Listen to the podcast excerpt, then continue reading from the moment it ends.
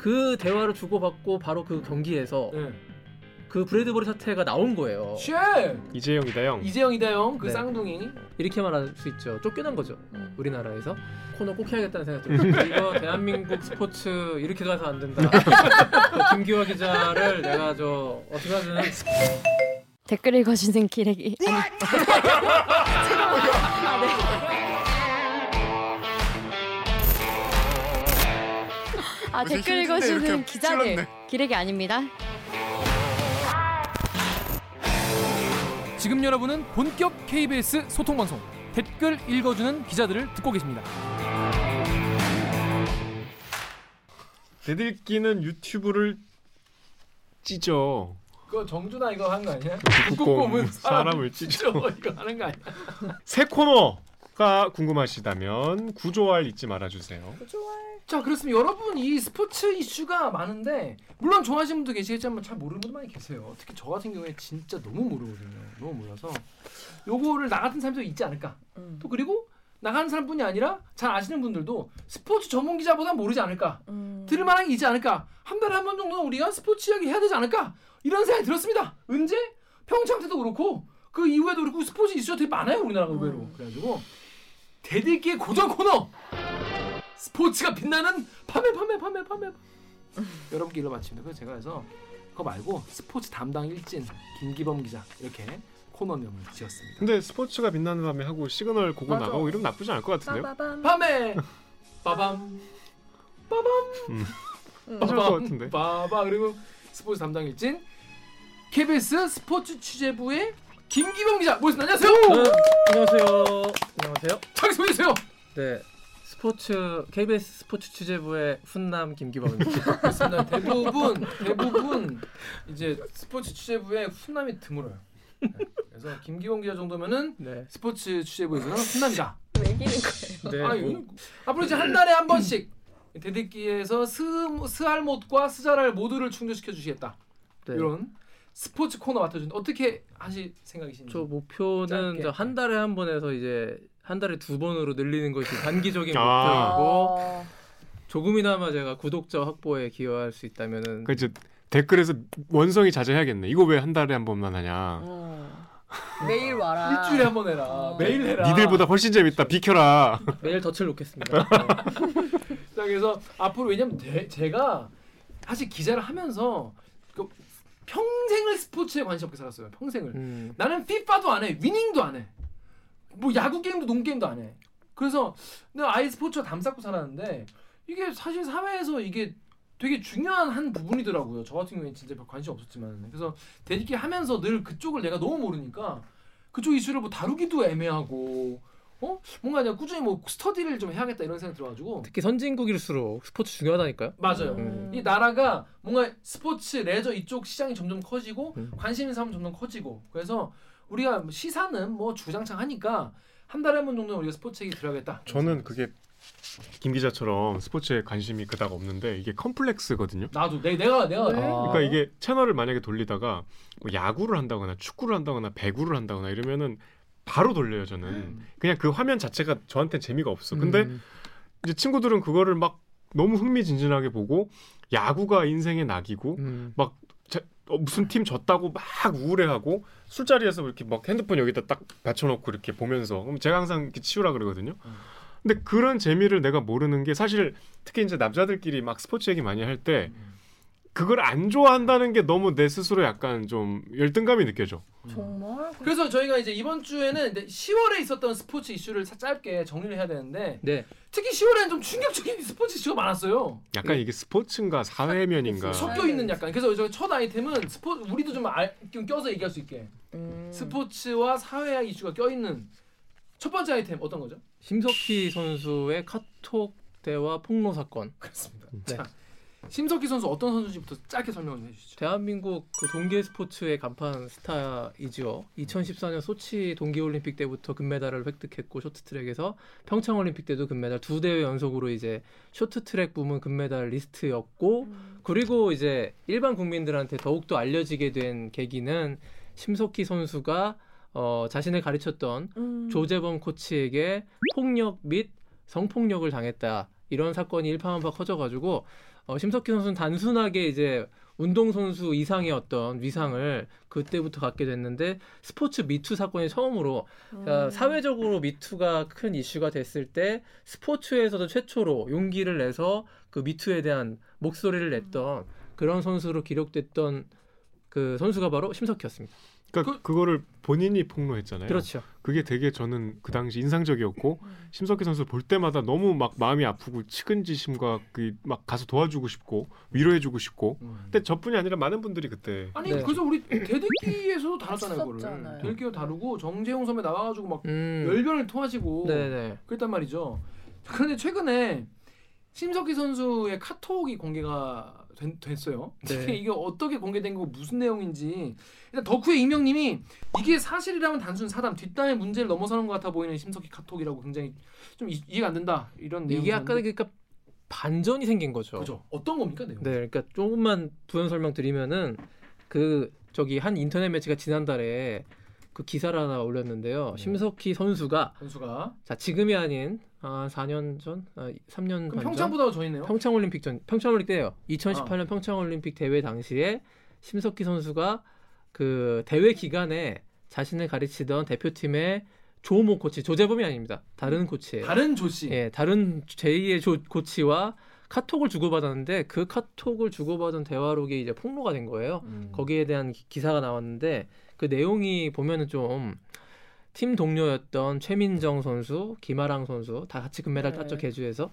이 선수들을 굉장히 비하하고 욕하는 비하하고 그런 욕하는 대화들이 음. 코치와 오갔고 그리고 그 선수들과 함께 금메달을 획득했던 개주 금메달에 대해서 평가절하하는 아 부끄러운 금메달이야 뭐 뭐 이런 식으로 왜 그 왜 왜 부끄러운 겁니다. 그 사실은 뭐 자세한 내용은 그러니까 그 대화 내용만 봐- 본다면은 사실 그게 개주가 시원치 않았다. 음. 자기가 의도했, 의도했던 목표했던 대로의 경기력이 나오지 않았는데 음. 참 창피하고 부끄러운 금메달이다. 이런 식으로 이야기를 한 거예요. 자신의 금메달조차 음. 그 가치를 폄하하고 음. 그리고 더 중요한 건 여기부터인데요.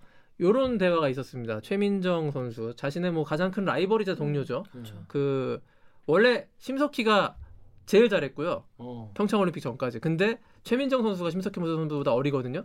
그래서 추월을 해버렸어요. 어. 최민정 선수가 에이스가 된 거예요. 어. 그래서 어. 그랬기 때문에 대표팀의 원투 펀치인데 이 두 명이 이런 뭐 경쟁 관계에 있었는데 최민정 선수를 집어서 그 코치랑 대화해서 브래드버리 만들어 버리지 뭐 이런 대화가 오갔습니다. 브래드버리. 네, 여기서 이제 브래드버리가 무엇이냐, 요게 어. 중요한데 브래드버리라는 게 빵 이름이 아니고요. 저기 그 쇼트트랙 선수 이름입니다. 아, 죄송합니다.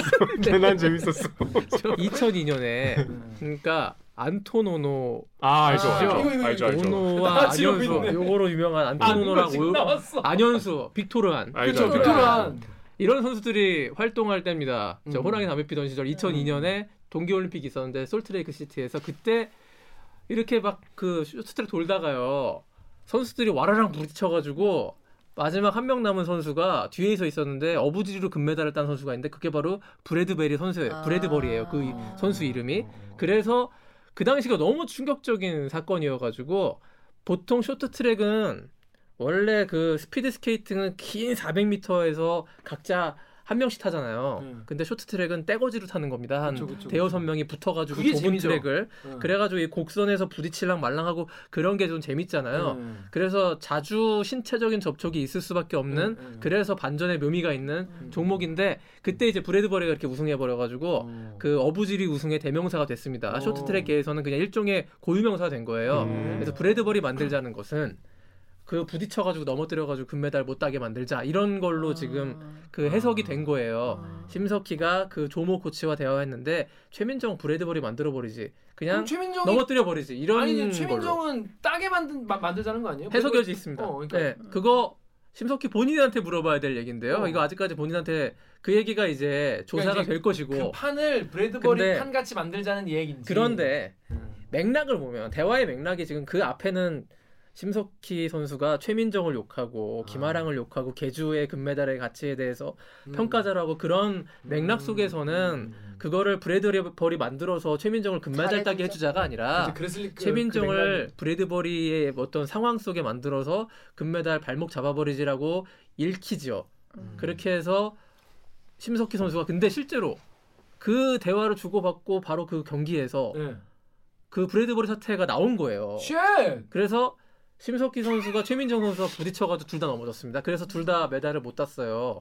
음, 그러니까 그 대화가 있었고 결과도 그- 그랬고. 그렇죠. 까마귀 날자 뭐 배 떨어지는 뭐 그런 음. 거죠. 네. 어. 그런 인과관계가 설정이 돼 버려 가지고 심석희 선수가 다른 카톡들 뭐 일상적인 것보다 이것은 굉장히 심각했고 올림픽 당시에 가장 중요한 올림픽 당시에 이것은 평창 올림픽? 예 예. 평창 올림픽 당시에 동료 선수의 금메달을 따려는 행위를 방해한 것 음. 일종의 승부 조작 음. 이래서 일파만파 사태가 확대된 것이죠. 예 여기까지입니다. 정윤호 예. 기자 클리앙 댓글 읽으십시오. 클리앙의 어, 드루안 님이 드로한 드로한.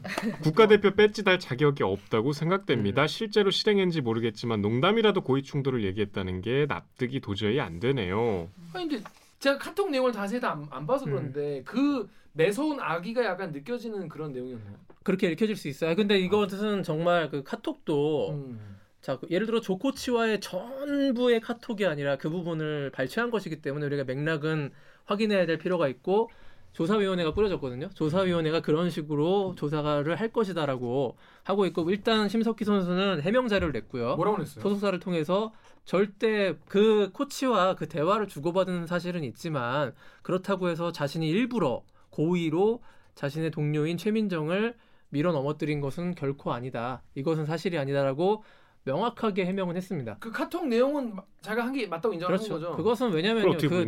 뒤에서 말씀드리겠지만 음. 그 카톡 내용은 법정에서 쓰인 자료예요. Shit. 그러니까 그것이 조작된 그런 것이 아니라 사실 그대로 이제 퍼온 것입니다. 아 그렇습니다. 자 우리 음. 오기정 기자 여기 덕후랑 클리앙 댓글. 덕후에서 익명으로요. 대화 상대가 달라서 어떻게 구한 건지는 모르겠는데 조재범이 제보했다고 본다. 클리앙에서요 마스크레이드님이 조재범 2심 때 방어권 차원에서 심석희 씨 폰 포렌식한 데이터를 받고서 거기서 확인했다. 콩리스님이 재판 때 포렌식 자료가 가해자에게 넘어간 거라고요? 왜 피해자가 자료 전부를 넘겨주나요? 저기 아, 역시 댓글이 좋아요. 편하게 댓글에. 모든 단서가 있습니다. 음. 그러니까 이게 저기 변호인 의견서예요. 이 카톡 내용이. 누, 어느 조재범은 조재범 변호인. 변호인의 의견. 그러니까 이게 어떻게 넘어간 거냐면요. 음. 심석희 본인의 카톡 그 은밀한 내용이에요. 음. 개인 대 개인이 주고받은 내용이 음, 음. 이렇게 공개되는 바- 과정이 자 심석희 선수가 근데 이것을 포렌식 요청한 겁니다. 자신의 핸드폰을 포렌식을 요청해가지고 그러니까 조재범의 범죄를 그렇지 증- 조재범이 나를 폭행하고 성폭력을 가했다는 것을 입증하기 위해서 자신과 조재범이 주고받은 카톡 메시지 같은 것을 자료로 제출했고 그 포레, 핸드폰 포렌식을 요청한 것이에요. 심석희 선수가 그 증거 자료로. 근데 어 저도 뭐 저기 법조 출입 기자가 아니라 자세한 건 모릅니다만 그 이게 그 특정 부분만 발췌해서 음. 심석희 조재범의 부분만 볼 수 있는 것이 아니라 변호인 입회하에 모든 어떤 자료의 음. 어떤 정밀성을 더하기 위해서 모든 카톡 내용을 음. 볼 수가 있게 되는 것이고 음. 조재범 측 변호인은 여기서 포렌식된 방대한 자- 정보를 보니 자신이 변호하는데 유리한 지점이 되는 음. 어, 다른 사람과의 대화가 있더라. 음. 그것을 증거 자료로 제출해서 조재범의 형량을 낮추거나 음. 무죄를 주장해 보겠다 해서 이것이 법정 공방의 자료로 사용됐고 음. 근데 결정적으로 이게 밖으로 유출되면 안 되는 거였거든요. 음. 특히 그렇죠. 성폭력 사건의 경우에는 공판으로 진행이 안 되죠. 네. 이게 내밀한 정보들이 많고 사생활 침해의 우려가 굉장히 크기 때문에 거기에서 비공개로 재판이 진행되고 변호인과 검사 이렇게 검, 이렇게밖에 다 자료 공유가 안 되는 건데 변호인 의견서가 조재범 측 지인에게 넘어가서 그 조재범 측 지인이 음. 일부 언론사에 제보한 거예요. 음. 예. 그 언론사에 제보해서 몇몇 언론사에 이 보도를 어, 평창올림픽 당시에 심석희가 이런 일을 저질렀고 음. 조재범뿐 아니라 조재범 외에 다른 코치와 어, 적절하지 않은 관계가 있었다라는 것을 폭로하기 위해서 음. 몇몇 언론사에 제보를 했고 근데 빙상 출입 기자거든요 제가 음. 그래서 이 제보 사실을 약 몇 개월 전에 알고 있었어요 아, 그래요? 저희들 다 공유가 됐었습니다 빙상 연맹도 알고 있었고요 어. 그런데 이 내용이 너무나 사생활이고 그 어떤 유출된 자료가 불법적인 성격이 굉장히 크기 때문에 음. 이것은 보도하는 것이 적절하지 않고 결정적으로 또 한 가지는 이게 보도가 되면은 2차 가해의 우려가 너무 크다 해서 야, 보도를 다들 이제 자제한 거예요. 음. 근데 어. 유일하게 한 매체 디스패치 매체만 아. 요거를 받아서 보도를 한 거죠. 여러분 어떻게 생각하십니까? 여러분이라면 이거를 보도하셨겠습니까? 이게 언론인이라면 사실 이런 걸 나한테 단독으로 나한테 왔다. 그러면 음. 고민이 될 고민할 수. 있죠. 욕심이 있으니 누구나 아유 나 단독 보도 하고 싶다 욕심이 있겠지만 알고도 이게 자제하는 경우도 있고. 근데 여러분 또 어떤 분은 이렇게 생각하실 수 있을 것 같아요. 아 2차 건 2차 과외랑 상관없는 건 아니야 이거는 승부적인 어, 음. 맞아요. 저도 사실은 변호인 의견서 저도 입수했거든요. 네. 그 내용을 들여다보면 정말 2차 가의 투성입니다. 음. 그게 오케이. 다 노출되고 다 그 폭로가 됐다면은 정말 예, 심석희 선수에게 엄청난 타격이 있을 것이고 음. 그 개인 사생활이 너무 공개되기 때문에 그 중에서도 디스패치도 어느 정도의 생각은 있었습니다. 고려는 음. 했었던 것 같아요. 어 제보 내용 중에 약 그래도 근데 그나마 가장 공익의 성격을 띠고 있는 음. 공공의 이익의 성격에 띠고 있는 정보를 발췌해서 보도한 것이에요. 그게 바로 음. 평창 올림픽 브래드버리 사건입니다. 아. 그것은 올림픽 당시에 이런 승부 조작에 가까운 일들이 실제로 벌어졌다면 이것은 어 공공의 정보다 알아야 될 어떤 어, 이유가 있을 것이다. 어, 음. 그래서 진실을 파헤칠 필요가 있다고 해서 이것을 주로 테마로 해서 음. 보도를 했는데 실제로 근데 변호인 의견서의 80%는 그, 그 보도된 것은 한 20% 정도에 불과하고요. 어. 80%는 다른 심석희 선수의 사생활에 관한 어. 그런 내용이 대부분이기 때문에 흠집을 내는 내용이구나. 네. 음. 그 보도는 되지 않았습니다. 음. 그것을 준비해서 했는데 안 했을진 모르겠고 음, 음. 그렇지만 보도하지 않았어요 아직까지. 김기범 기자도 그 내용을 봤나요? 네 봤어요. 좀 심각한 내용이긴 한- 한가요? 네 그렇죠. 음. 매우 심각하고 매우 저 personal하고 어. 네 사생활의 어떤 그 것들이 많이 담겨 있는 그 적어도 이제 디스패치 정도만 돼도 아예 완전 근본 없는 인터넷 찌라시는 아니잖아요. 그렇다고 보여집니다. 음, 이 그렇죠. 뭐 취재력이 상당히 좋고 예. 그래서 그쪽에서는 거의 이제 본좌급인데 그래도 뭔가 지킬 선을 좀 지켰다라고 음. 볼 수도 있고 네. 어떤 시청자분들은 그게 뭔 소리냐라고 생각하시는 분도 계시고 전 사실 판단을 잘 못하겠네요. 저, 저- 제 생각에는 이게 또 이 승부 조작이 진짜 이게 문제면 이거 사실 공익적인 이슈이기도 자 하니까. 그거는 저 승부 조작은 조사위원회가 꾸려졌고요. 빙상 경기 연맹에서 공식적으로 조사위원들을 선임해서 그 조사위원회가 지난주에 꾸려져가지고 조사 들어갔고 비디오 분석을 할 것이고 또 당사자들을 불러서 면담을 진행할 것이고 어 실제로 전문가들이 봤을 때 이렇게 부딪히는 게 고의성이 있었느냐 없었느냐 이거 굉장히 판단하기는 어렵습니다만 음. 네 굉장히 면밀하게 조사는 들어갈 것이고 거기에 대한 명명백백한 명명백백까지는 아니겠지만 일단의 진실은 나올 것이다. 그걸 음. 차분하게 기다리고 그것이 나오기 전까지는 예단은 금물이라는 겁니다. 아. 심석희가 그랬을 수도 있고 안 했을 수도 있는데요. 음. 지금 여론은 다 그랬을 것이라는 음. 가정을 해가지고 정말 음. 그 엄청난 비난을 퍼붓고 있잖아요. 음. 안 그랬을 수도 있는 거예요. 아, 그렇지 안그 그랬을 수도 있죠. 저, 어떤 대화 상대와는 내 진심껏 대화하는 상대가 있고 음. 그렇죠. 어떤 상대와는 심심풀이 땅콩으로 대화하는 상대가 있고 그렇죠. 요구에 대한 진실은 본인 당사자만이 알 수 있는 것이기 때문에 대화록에 나타난 말투와 그 내용만으로 모든 거를 저 말할 수는 없다. 저는 그렇게 생각합니다. 그러니까 영화적으로 보면 그 주인공이 누명 쓰고 시작하는 뭐 그런 범죄 스릴러 같은 경우에 네. 뭐 카톡에서 카톡이나 뭐 대화로 나 얘 죽이고 싶어라고 했는데 실제 걔가 죽어. 근데 난 안 죽였어. 그치. 약간 이런 근데 마침 그 시간에 내 알리바이가 없어. 어 알리바가 약간 그런 그럴 그래. 수도 있잖아요. 그럴 예. 수도 있죠. 네. 그럴 수도 있죠. 그것을 이용해서 어떤 어. 사람이. 범죄에 어. 활용할 수도 있는. 거고요. 그래서 우리는 모른다. 모르는 거죠. 옳은 모른다. 거고 아니 그러니까 결과가 나올 때까지. 없다. 비난을 음, 일단 그쵸. 기다리자. 무슨 결과요? 그 조사위원회. 조사위원회가 아. 이것이 고의가 있었느냐 고의가 아니었느냐에 대한 음. 저 진상조사 결과를 차분하게 기다려보고 꽤 시간이 걸린다고 들었어요. 아, 고의가 아니었길 바라는 마음이네요. 네, 아니 그 저도 의지- 예. 빙상 코치들 전문가도 물어봤는데 고의가 되기는 어렵다고 봐요. 다들 그러더라고요. 네, 음. 음. 그게 그 상황이요. 고의가 되려면 좀더좀 명확해야 되는데 이게 진짜 그 쇼트트랙이 맘먹은 대로 되는 게 아니거든요. 이게 내가 나만 잘 탄다고 내가 1등 할 수 있는 게 그렇죠, 아니에요. 또. 다른 사람이 방해를 하지 않아야 되고요. 다른 사람이 얼음을 이렇게 미끄러져가지고 넘어지면요, 내가 잘 타가다가도 속절없이 나도 넘어지는 또 거거든요. 보면 너무 조마조마해. 네, 그래서 이게 사실 쇼트트랙의 어떤 종목의 어떤 권위나 어떤 흥행 요인. 예, 요- 이게 흥행 요인이 되면서 아 이거를 가지고 저기 승부를 정정당당하게 1등, 음. 2등, 3등을 매길 수 있는 것이냐라는 논란은 늘 그러니까 있어 왔습니다. 언제였죠? 그 전희경 선수가 이렇게 네. 발 내밀어 갖고 1등. 그렇죠. 날 들이 밀기. 사실 그것도 이- 이게 이럴 수가 있나? 당시로서는 엄청난. 네. 지금은 뭐 누구나 다 아는 새로운 음. 어떤 쇼트트랙의 기술이자 그러니까 전략이죠. 이렇게 기술을 기교를 부리면 조금 더 좋은 성적이 낸다는 게 약간 재미가 있으면서도 이 공신력에 있어서 조금 음, 의문이 가기도 그래서 했어요. 사실은 쇼트트랙이 사실은 혼자 하는 종목 개인전이지만 개인전이지만 개인전이 아닌 것이거든요. 음. 단체로 국가별로 작전을 짜가지고 음. 내가 이 사람을 막아줄 테니까 네가 치고 나가고 그렇게 하면은 일종의 그 소위 말하는 짬짬이라는 것들이 네. 금메달을 자 목표로 했을 때 자 이번 금메달을 따기 위해서는 자 2번인 네가 어, 어떤 역할을 해주고 예를 들어 페이스메이커를 해주고 음. 1번인 사람한테 금메달을 따게 하자 아. 이것을 레이싱 전략으로 그 음. 했던 것이 과거에 이제 그 우리 동계 올림픽에서 작전을 짰던 코치와 감독들이 이뤄냈던 성과기도 했습니다. 음. 근데 지금 이 시대에 그런 과정의 정당성이 없는 음. 누군가가 음. 양보를 해야 되고 음. 누군가 희생해야 되고 이런 것들이 용납이 되겠느냐? 지금의 2022년 음. 동계올림픽을 앞둔 우리 쇼트트랙 대표팀은 그런 식의 레이싱 전략으로는 음. 우승해서는 안 된다고 보고 우승할 수도 없다고 봅니다. 그렇죠. 댓글 반응은 사실 심석희 선- 선수에게 굉장히 뭐랄까 네. 비우호적인. 비우호적이었어요. 자 우대 음. 댓글부터 오 기자님 읽어주시죠.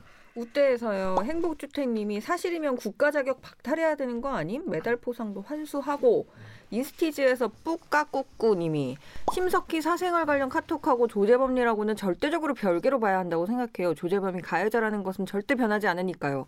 물론 카톡 관련 사생활과 승부 조작 관련은 그것대로 엄중히 처벌해야 하는 것도 맞고요. 이게 참 우- 저는 사실 우리가 이제 심석희 선수 걸 다루기도 했고 물론 김기원 기자도 당연히 뭐 얼굴도 많이 보고 얘기도 했을 거 아니에요. 네. 근데 뭔가 이게 마음속 깊은 곳에서 뭔가 아, 아니었으면 막 이런 음. 마음도 있고 막 진짜 그런 거였다면 배신감도 막 더 클 것 같고 좀 그럴 것 같아요.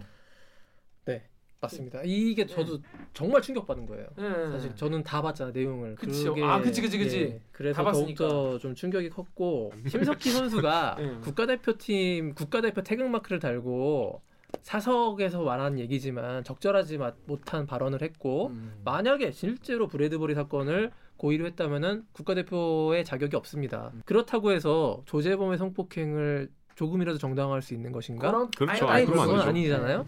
이번에 이 사건이 벌어지게 된 계기가 무엇이냐? 조재범 측이 형량 줄이려고 그 반전 카드를 꺼낸 것이죠. 휴대폰 포렌식 해보니까 조재범이 일방적인 성폭력이 아니었다. 조재범이 주장하는 것은 상호 합의하에 관계였다고 주장했거든요. 음. 그걸 입증하기 위한 자료를 이 휴대폰 포렌식을 이용해서 음. 그 변호인 이견서를 낸 것입니다. 그렇게 해서 그 심석희 선수의 각종 사생활에 담겨 있는 휴대폰 포렌식 자료를 법정 공방을 펼쳤지만 오히려 항소심에서 13년형으로 더 가중됐어요. 음. 처벌은. 그러니까 법, 법원은 이 모든 정보를 다 봐도 조재범 코치가 심석희라는 선수를 미성년자 시절부터 네, 그렇죠. 성폭행했다는 사실은 변함이 없는 거고 여기에 대해서 제일 죄를 뉘우치지 않는 조재범에 대해서는 더욱더 음. 가중 처벌을 내린 것이었거든요. 이것이 우리나라 우리 법의 심판이었습니다. 음. 여기에 대해서는 존중을 하면서 음. 심석희 선수의 일부의 어떤 과거의 일탈에 대해서는 어, 조사를 해서 진실이 규명되면 거기에 대해서 징계 줄 건 징계 주는 음. 것이고 그렇지만 아직 진상 조사 결과가 나오기 전에 섣불리 음. 너무 악마화하는 건 좀 근데 사람들은 아니다. 기본적으로 그냥 그런 대화를 했다는 것 자체에 그렇죠. 네. 그, 그게 행위에 악의가 있었냐 없었냐를 떠나서 이미 그 스포츠 정신이 없는 선수였구나 하는 생각을 하는 것 같아요. 옳습니다. 맞습니다. 그거 심석희 선수가 충분히 반성을 해야 되는 일이고요. 네. 그래서 지금 국가대표팀에서 지금 음, 이탈해 있어요. 음. 사실상 국가대표팀에서 훈련도 못하고 대회도 못 나가기 때문에 음. 조사 결과가 무죄로 나오든 유죄로 나오든지 간에 올림픽을 함께 하기에는 좀 어려운 상황이 음. 됐습니다. 그래서 저는 이미 그 대가를 치르고 있다라고 보는 음. 거죠. 있습니다. 앞으로 조사 결과 나오면은 더 제대로 어, 뭘, 그 대가를 치르고 또 국민 앞에 뭐 사과도 하시겠죠. 뭐 근데 뭐 어떻게 나올지 모르니까 좀 지켜보시는 걸로. 자 다음 아이템 우리 갈 길이 멀어요. 다음 아이템은 아유 열받아요. 쌍둥이 우리 배구 아. 쌍둥이 우리 이것도 우리가 아이템 했었어. 음. 이것도 저- 사회면이야. 조회수가 터, 터졌죠. 제가 일부러 이렇게 갖고 왔어요. 네, 그렇습니다. 연결시켰습니다. 그래. 뭔가 좀 통하는 부분 심석 이거 너무 씨와 열받아. 쌍둥이. 예. 자, 우리 쌍둥이 이다영 이 뭔 영이지? 이재영 이다영. 이재영 이다영 그 네. 쌍둥이 자매가 우리나라에서 개판 쳐서 그리스로 간 거 아니겠습니까? 그렇습니다. 자, 거기까지는 알아요. 예. 근데 그리스로 간이 많이 뭐막 그랬잖아요. 못 그- 가게 했었죠. 네, 근데 네. 배구 협회에서 네. 이거를 도와주니 많이 뭐뭐 뭐 하다가 그리스로 가게 됐다. 네.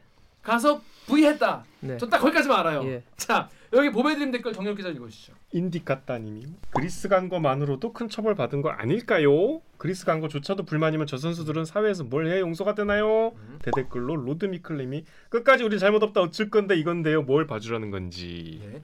그두 두 자매가 그 배구 그 팀에서 어떤 악행을 했는지는 저희가 이제 그 네. 영상 링크를 다 거어 보시 보고 오시면 되고.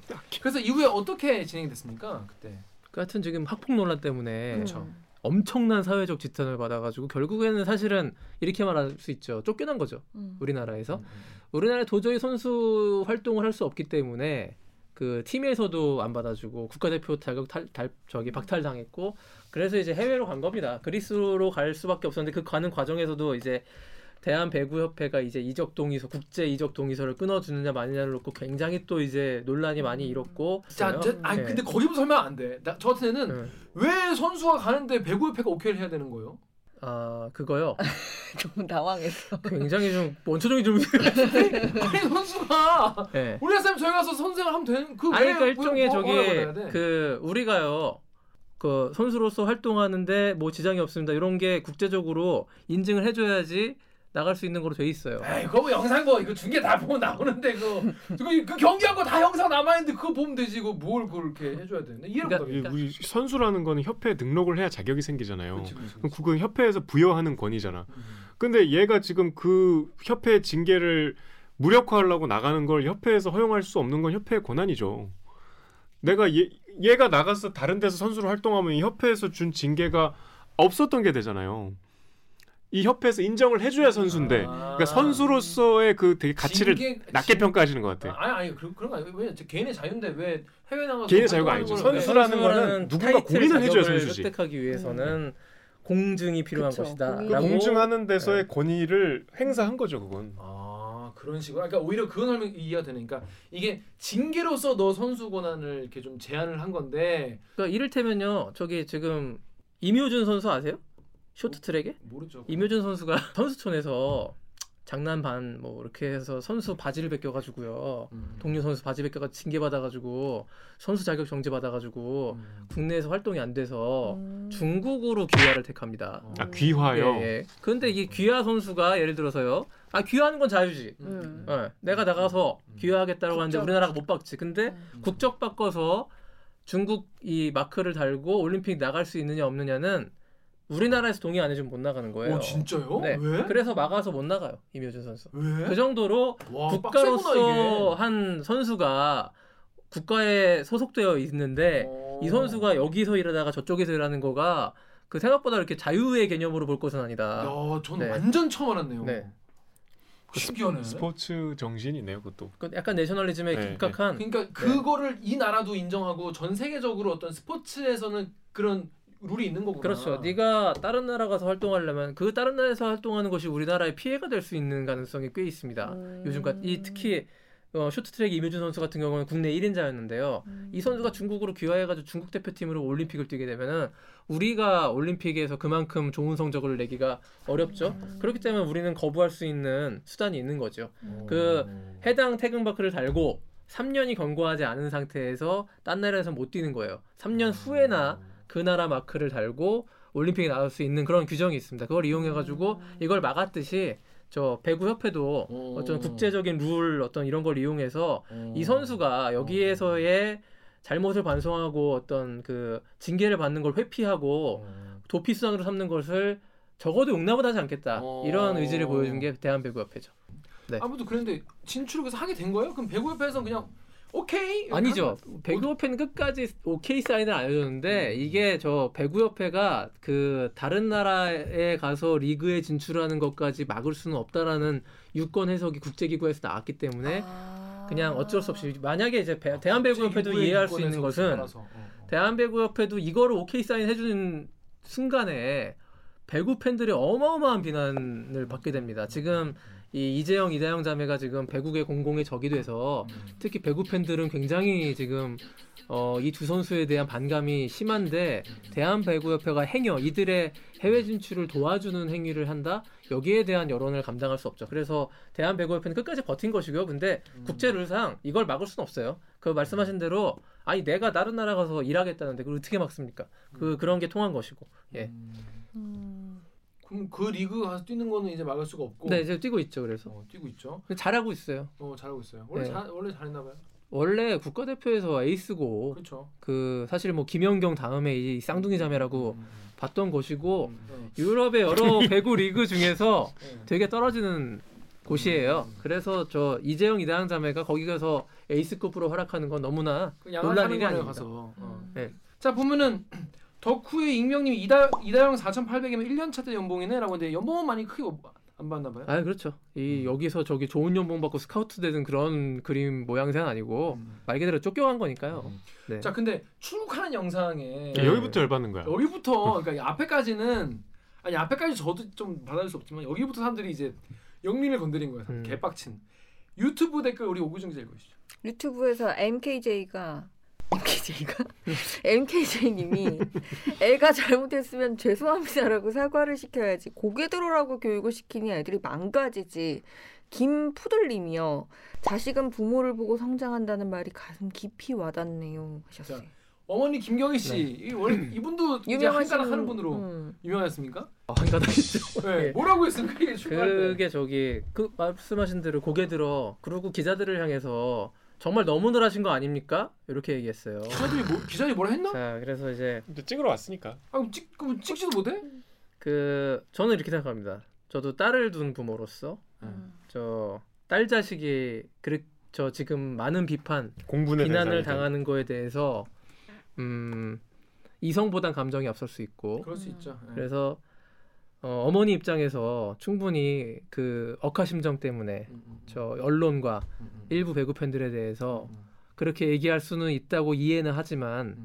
그 행동이 결코 딸들을 위한 행동이 되지 못한다. 음, 길게 보면 네, 아이 짧게 봐도 그래. 어머니가 더 욕을 먹은 계기. 그렇게 하는 바람에 욕을 50개 먹었으면 지금 100개를 먹고 있거든요. 그- 그, 그렇죠. 딸들이. 그것은 부모로서 신중치 못한 사려 깊지 못한 또 하나의 행동이었고 그 부모님이 말씀하시던 한 가닥 하셨다는 게저 음, 김경희 씨인데요. 음. 소- 저 예전에 국가대표 배구 선수였고 저 인터뷰했어요.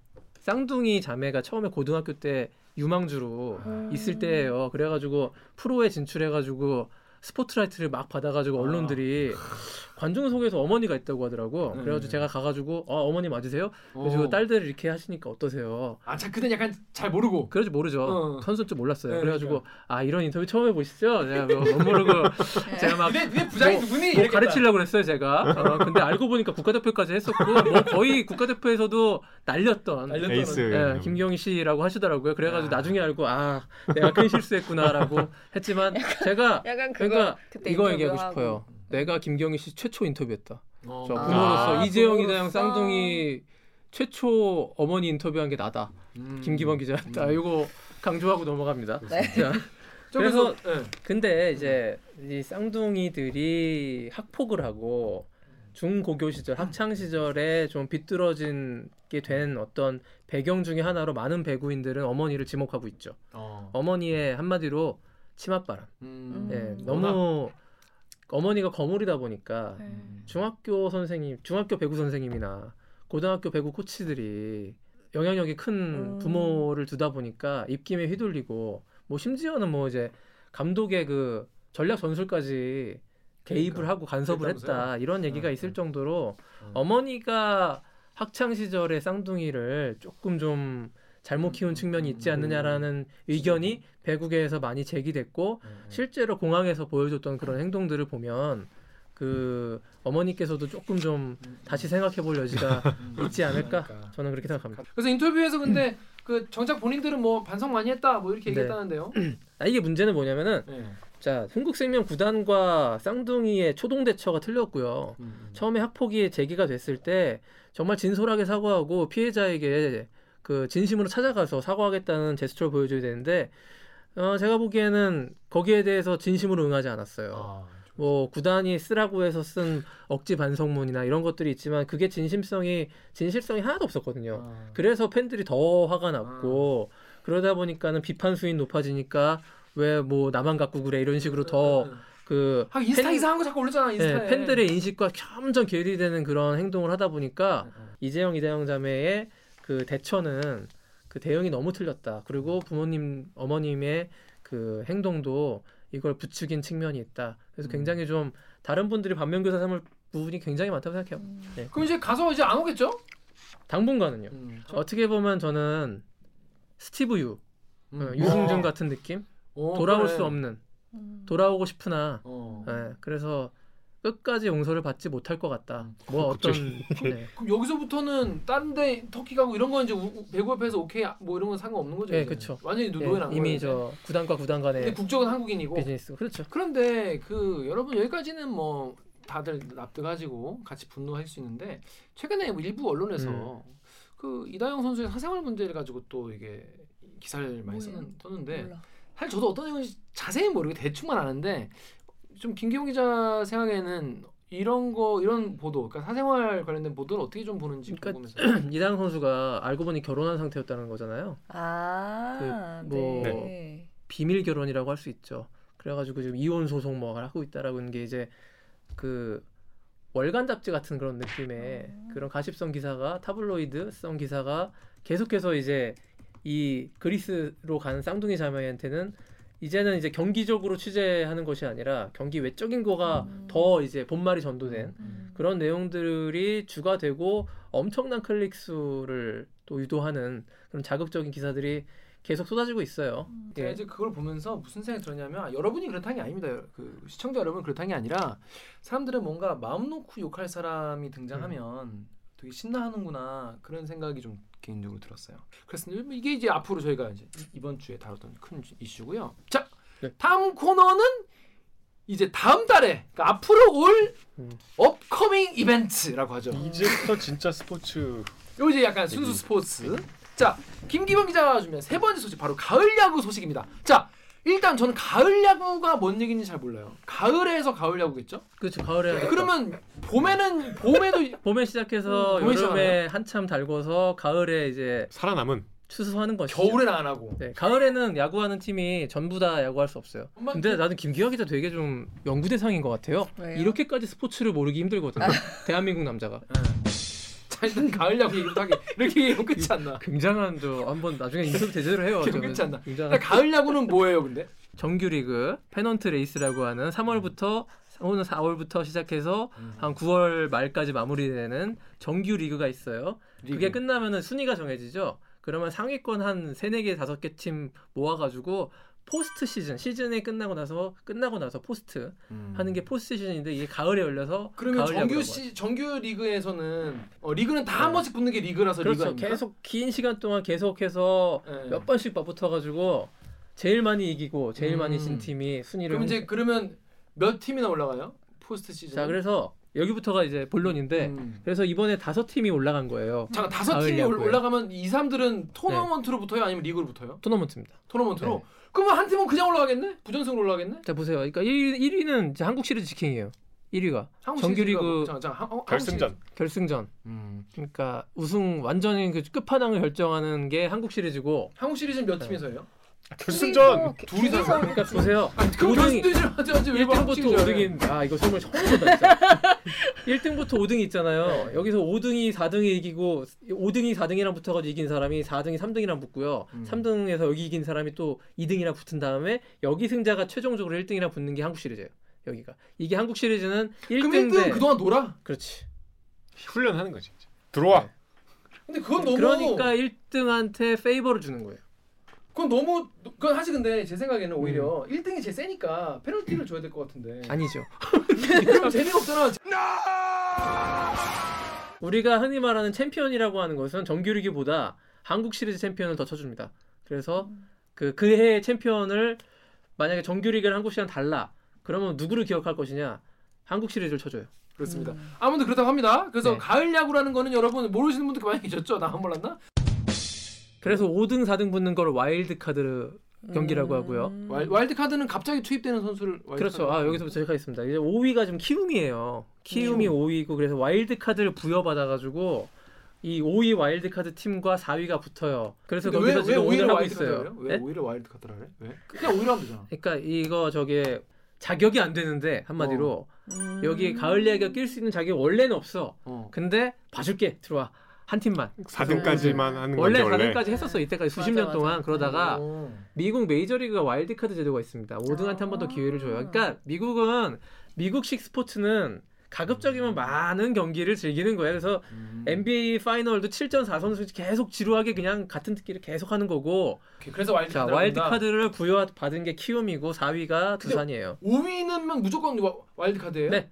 이제 와일드카드. 아, 그럼 그, 그냥 예. 그냥 5위까지 하는 거네. 예, 예. 어. 근데 5위와 그 4위의 어떤 승차가 너무 벌어지면 와일드카드 안 주는 그런 제도가 있습니다. 아, 너무 야 너는 예. 솔직히 양심이 있냐 이런 거구나. 5위가 그 정도 했으면은 오케이 껴줄게 깍두기로 와. 너 좀 너 수준 돼 네. 아슬아슬했어. 그래서 이번에는 너 한번 가만히 있어. 좀. 아 이래 이게, 이게 맞나 네. 싶어서 이게 맞나 이게 그래서 봐- 보세요. 얼마나 4위가 어. 유리하냐면은 4위는 첫 판에서 비기기만 하면 올라가는 거야. 준 플레이오프로. 아 첫 판에만 비겼다. 네. 근데 5위 팀은 첫 판을 이겼어. 그럼 2차전을 또 해야 돼요. 음. 그래서 여기서 또 이겨야 돼. 또 이겨야 비교도 안 돼. 음. 네. 그러면 만약에 여기서 비겼다. 그러면 얘는 1무 1패고 얘는 1승 1, 음. 1승 1무잖아요. 음. 근데 얘 떨어지는 거예요. 아. 그 정도로 와일드 카드는 잔혹한 빡세구나. 겁니다. 그- 근데 예를 들어서 와일드 카드가 끝나고 나서 3위랑 붙는다. 그때는 그런 거 없어요? 아 그때부터는 그때부터 네, 정- 정, 음. 정상적인 정식 가을 야구로 돼가지고 아. 뭐저 5판 3승이나 오, 좋은 질문이었어. 하는 거예요. 어. 그때부터는 제대로 하는 건데 여기서도 어드밴티지는 그 먼저 올라가 있는 팀한테 있는 겁니다. 왜냐면 야구라는 게. 많이 경기하면 지치는 그쵸. 거예요. 특히 투수들이요. 어깨가 어깨가. 많이 쓰잖아요. 그래서 1위 팀이 한국 시리즈 우승할 확률이 더 높은 거예요. 음. 그래서 그러니까 저는 이해가 안 된다는 거예요. 그럼 1등은 그동안 쌩쌩한 어깨로 그냥 놀고 있기 일 근데 등 그렇게. 어드밴티지를 안 줄 거면 뭐하러 1등 하냐고 정규리그를. 그렇게 어드밴티지를 그러니까 받기 위해서. 정규리그에서 1위를 그러면- 하려고 노력을 하는 그럼 거죠. 보통 리그의 1위가 한국 시리즈 우승한 경우가 이- 많이 있겠네요. 안 할 때도 있어요. 근데 어. 예, 그게 모르는 겁니다. 음. 그 길고 짧은 건 대봐야 되고 그러면 예, 되게 예를 들어 막 와일드 카드가 올라가서 1위 꺾고 이러면 정말 막 감동의 도가니탕이겠네. 아직까지 그런 적이 없고 와일드 카드가 올라간 자체가 없습니다. 지금 음. 5위 그래요? 팀이 그 아, 준 다- 플레이오프 자체를 간 적이 없어요. 이렇게 플레이오프가 뭐예요? 어? 네. 아 여기 이 설명이 다 시간 갈 줄 몰랐는데. 죄송합니다. 오늘 여기까지 방송해야 될 것 같아요. 자, 자 여기 예. 댓글부터 읽어볼게요. 자, 엠팍 댓글 우리 조- 댓글에요. 두산 팬이 쓴 글이래요. 범퍼 탈거님이 키움이 올라가도 괜찮습니다. 자, 두산이 지금 4등이니까 네. 들어와. 어, 키움 들어와. 니네 물론 괜찮아. 우리가 올라가야 더할 나위 우리란 없지만 두산이라는 뜻- 뜻이죠. 키움도 막내팀 KT가 코시 직행한 상황이라 동기부여 충분하고 김하성이라 핵심 자원이 빠진 상태에서 가을 야구 간 것도 우리하고 비슷하고 무엇보다 없는 처지도 비슷하고 이정후라 한국을 대표하는 음. 슈퍼스타의 활약도 더 보고 싶고 그리고 박병호 선수 마지막 음. 불꽃 타오르길 바라고 아무튼 우리가 올라가면 눈물 나겠지만 키움이 올라가도 괜찮습니다. 야 이거 뭐 대인배네요 두산 팬. 대인배네. 네. 아까 저 KT가 아니고 키움 팬이시네요 이 정도면. 근데 두산 팬이 교묘하게 이게 약간 정신 승리가 보이는 것 같습니다. 이렇게 기대치를 낮춰놔야지 충격이 덜하거든요. 어. 음. 혹시 두산이 떨어진다 두산 왜냐면 키움은 잃을 게 없고요.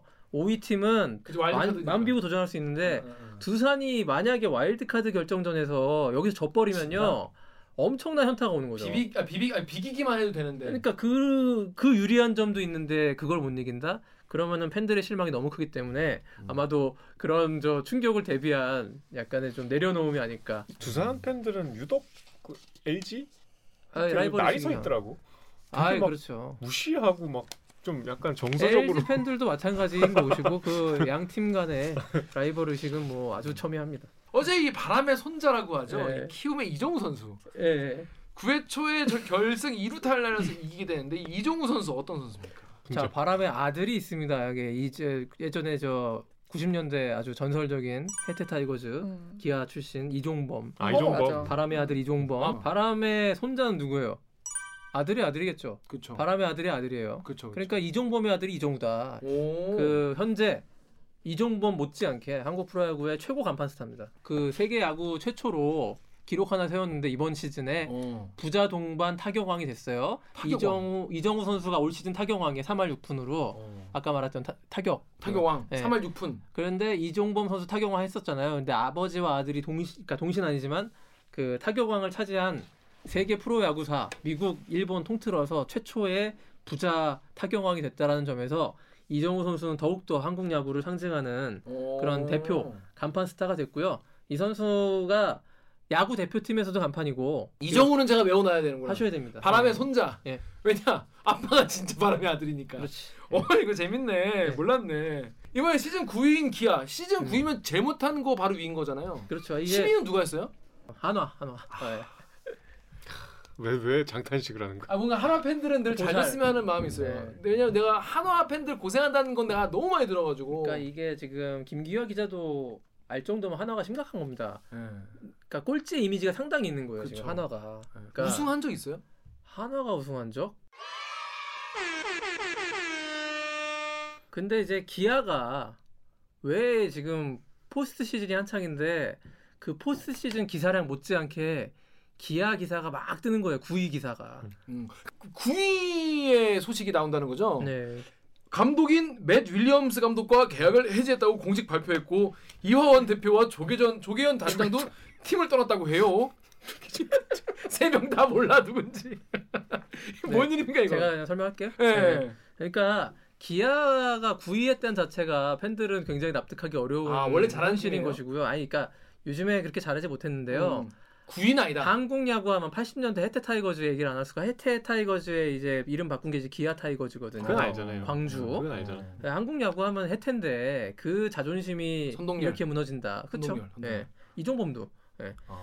그래서 기아 타이거즈 팬들은 9위라는 성적을 용납할 수 없기 때문에 데려온 지 이제 1년도 안 된 맷 윌리엄스 감독 과감하게 이제 상호 계약 합의하에 해지하고 아, 팬들이 막 막 그랬어요. 예, 감독 새로 가라. 뽑아라. 아. 이거라서 누가 감독 될 것이냐가 뜨거운 관심인데 여기에 하마평에 오르는 감독군들이 또 이름값이 어마어마한 거예요. 방금 말씀드렸던 바람의 아들이 거기 올라가 있습니다. 아 이종범 선생. 네, 해태 타이거즈 출신의 레전드가 이제 기아 타이거즈의 감독을 해야 되는 것이 아 니냐 이런 돌아온다. 팬들의 여론이 강하게 있고 아들은 지금 키움에 있는데. 아들도 지금 막 떠가지고 요즘에 매스컴상에서 어, 굉장히. 다시 이종범이라는 이름이 나오고 있잖아요. 어. 얼마 전에 이제 도쿄올림픽 국가대표 감, 저 코치도 했고 그래서 이종범 지금? 현재 LG 2군 타격 코치인데 아 그래요. 지금 이종범 코치가 기아 타이거즈 감독으로 굉장히 유력하다라는 어. 설이 돌고 있어서 음. 아 스타급 감독이잖아요. 재밌겠다. 그래서 관심이 있고 그 또 다른 이름도 많이 있죠. 그 이순철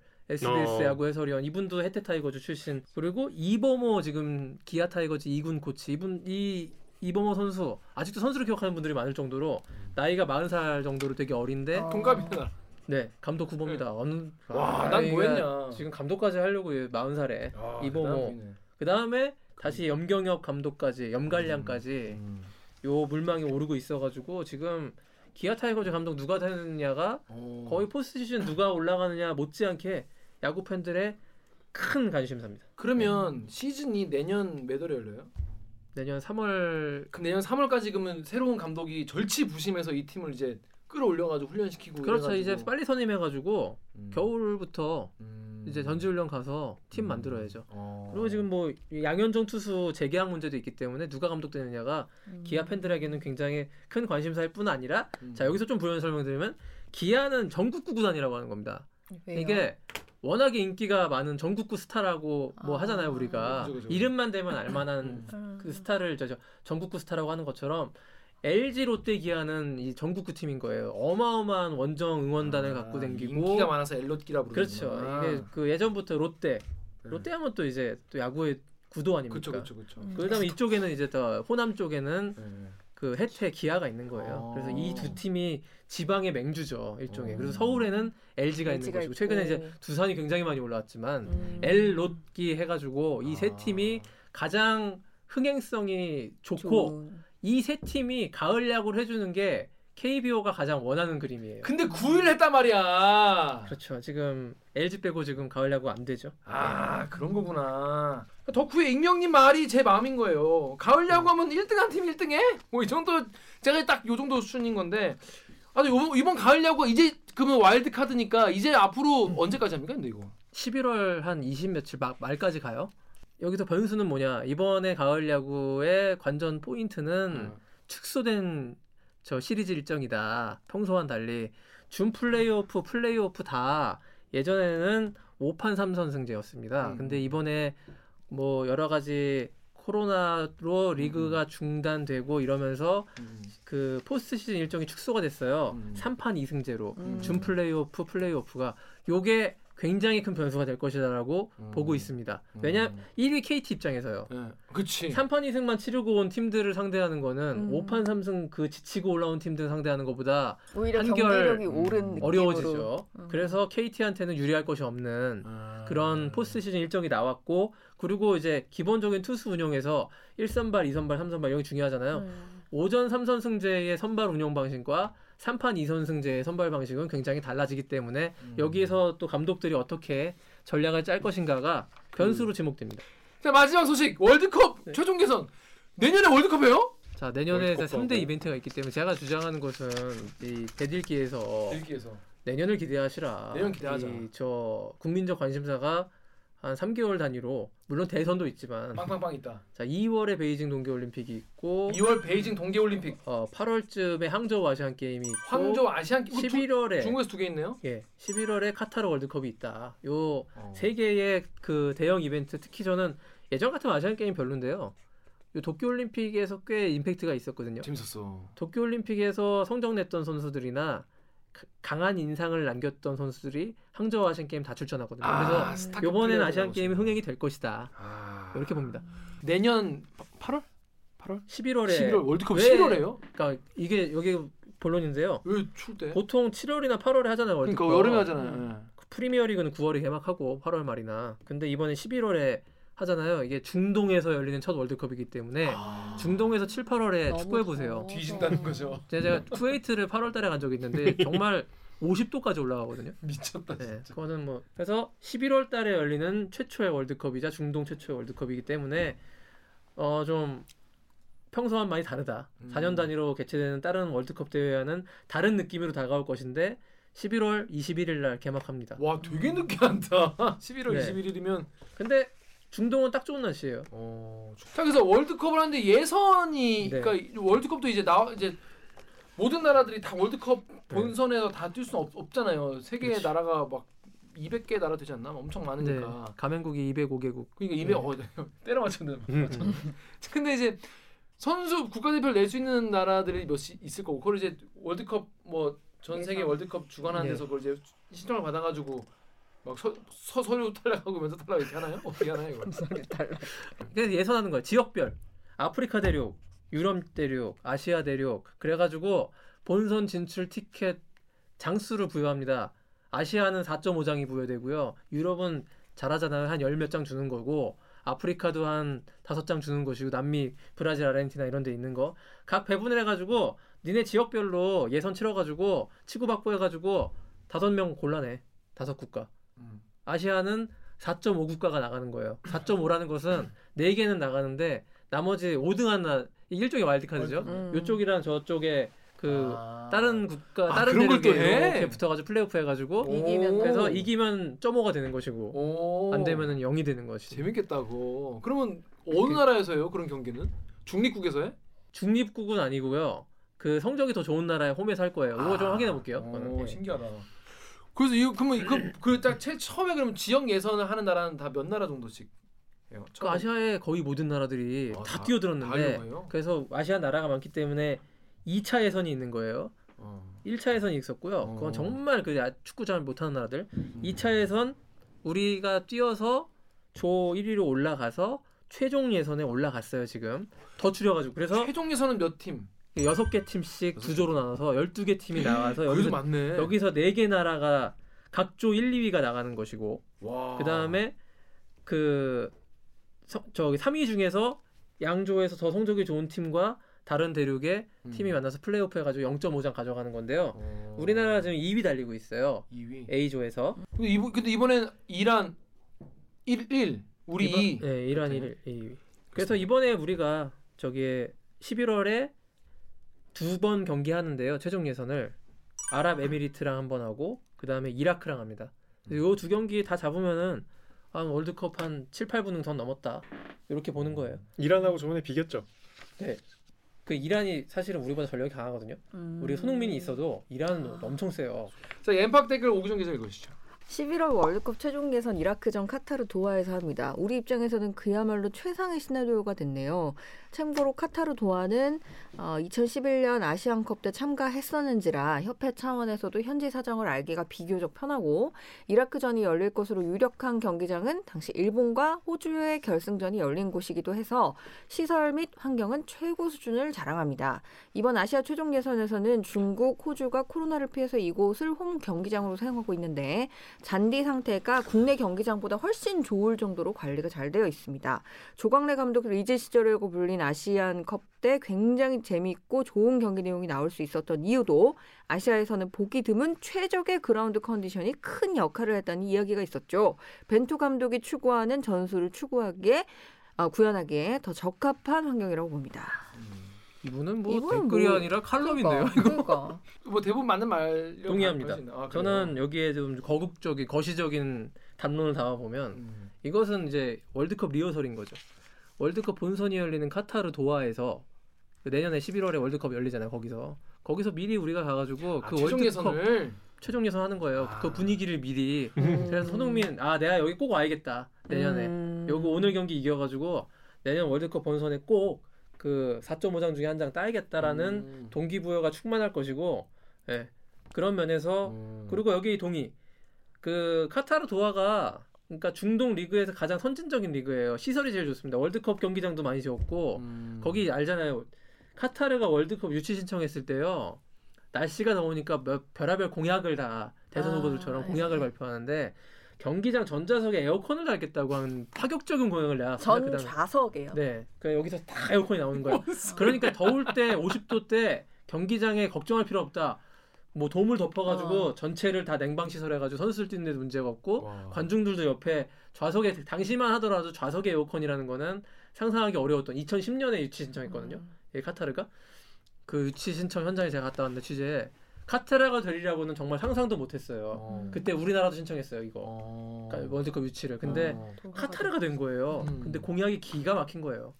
기상천외한. 그래서 여기가 그만큼 돈이 오일머니가 많기 때문에 그러니까 시설이나 경기장 뭐 facility 어. 이런 것들에 대해서는 최상급이다. 어. 그래서 우리 선수들도 이제- 이제 선진국 그 선수들답게 음. 저 중동의 사우디나 음. 이란, 이라크를 가면은 음. 굉장히 열악합니다. 어. 날씨 더운 건 두 번째고 음. 라커룸 못 갈아입는데 잔디 듬성듬성 파였고 어. 패스 가다가 삐뚤빼뚤하고 어. 이런 걱정은 없다라는 거예요. 어. 근데 상대 똑같아요. 그러니까 조건은. 그 그치, 조건은 그치. 모두가 다 같이 공유하는 거니까. 이거 댓글 말씀 대부분 맞는 걸로. 네, 어저 저 댓글에 칼럼으로 저 인정하겠습니다. 킹정 킹정. 자 여기 이제 정혜유 작가가 한 이제 질문. 엔트리도 나왔죠. 이 손흥민, 황희찬 등 선수가 포함되고 부상으로 황의조 선수는 제외되는데 이게 뭐 어떻게 뭐 이게 다 이게 어떻게 될 것 같나요? 이게 이 경기가 이제 얼마 안 남았잖아요. 11일, 17일 이렇게 다음 있으니까. 주 이길 목요일에 수 있을까요? 우리 아랍 아랍 이길 수 있을까요? 황의조 선수가 빠지는 거는 변수이나 우리나라가 아랍에미리트 연합 이 정도 팀을 황희조가 빠졌다고 해서 못 이기느냐? 그건 또 말이 안 된다. 아 그래요? 네. 약간 좀 맘, 약간 맘 편하게. 야, 손- 그냥 손흥민이 있으니까요. 아 손흥민 형이 그냥 어떻게 좀? 간단하게 단순 무식하게 보면은 네. 야 손흥민이 있는데 우리가 아랍에미리트한테 진다고? 음. 이런 얘기가 나오는 거죠. 농민 형이 어떻게 해줄 거야? 근데 이제 공은 둥글고요. 요즘에 축구가 평준화돼가지고 다 우리가 기본. 더 전력이 위라고 해도 그 골문을 여는 건 좀 다른 차원의 얘기라서 또 월- 자 여러분 오늘 이제 김기용 기자가 준비한 소식은 여기까지입니다. 근데 사실 뭐 김기용 힘드셨을 기자의 약간 것 소식이라기보다는 약간 강의 이 제가 약간 너무 초급반이어가지고 어떻게 오늘 해보시니까 어떠신지 일단 아 이거 코너 꼭 해야겠다는 생각 들었어요. 이거 대한민국 스포츠 이렇게 가서 안 된다. 그 김기화 기자를 내가 저 어떻게 하든 스포츠 매니아로 만들어. 진도를 좀 맞춰줘야겠다. 대한민국 스포츠 이대로는 안 된다. 이게 대한민국 스포츠 이대로 안 되고 이런 것은 이제 대들이기 공신력에 좀 문제가 생길 수 있으므로 제가 어떻게 하든 그러니까 저 끌어올리겠습니다. 김기화 알겠습니다. 기자. 저 멱살 잡고 네. 끌어올려 줄 것을 어, 내년에 뭐 올림픽 때 밤새겠네요. 뭐 분명 히 이런 댓글 있어. 저 기자 새끼는 기본 기본은 알고 나와야 될 거 아니냐 이런 분도 계신데 그거 궁금했는데 물어봐줘서 잘됐다는 댓글도 있어요. 저는 어느 편이냐? 저는 그 뒤에 네, 분에게 오늘도 저희 허를 찌르는 아주 깊숙한 질문들이 몇 개 있어가지고 더 잘 준비해야겠다는 생각이 들었습니다. 다음 달에도 이렇게 이런 네. 아이템 잘 준비를 부탁드리겠습니다. 이번 주도 예, 참여하는 방법 알려드리면서 마무리하도록 하겠습니다. 기자님들 댓글 읽어주는 기자들은 매주 수요일과 목요일 유튜브 팟빵 아이튠즈 팟티 네이버 오디오 클립을 통해서 업로드됩니다. 저 김기범처럼 댓읽기에서 보고 싶은 기자 혹은 다뤄줬으면 하는 기사가 있다고요? 인스타그램, 유튜브, 팟빵 계정에 방송 관련 의견 남겨주세요. 오늘 영상도 구독과 좋아요 버튼 잊지 말고 눌러주세요. KBS 뉴스 좋았어. 좋았어. 또 만나요. 안녕.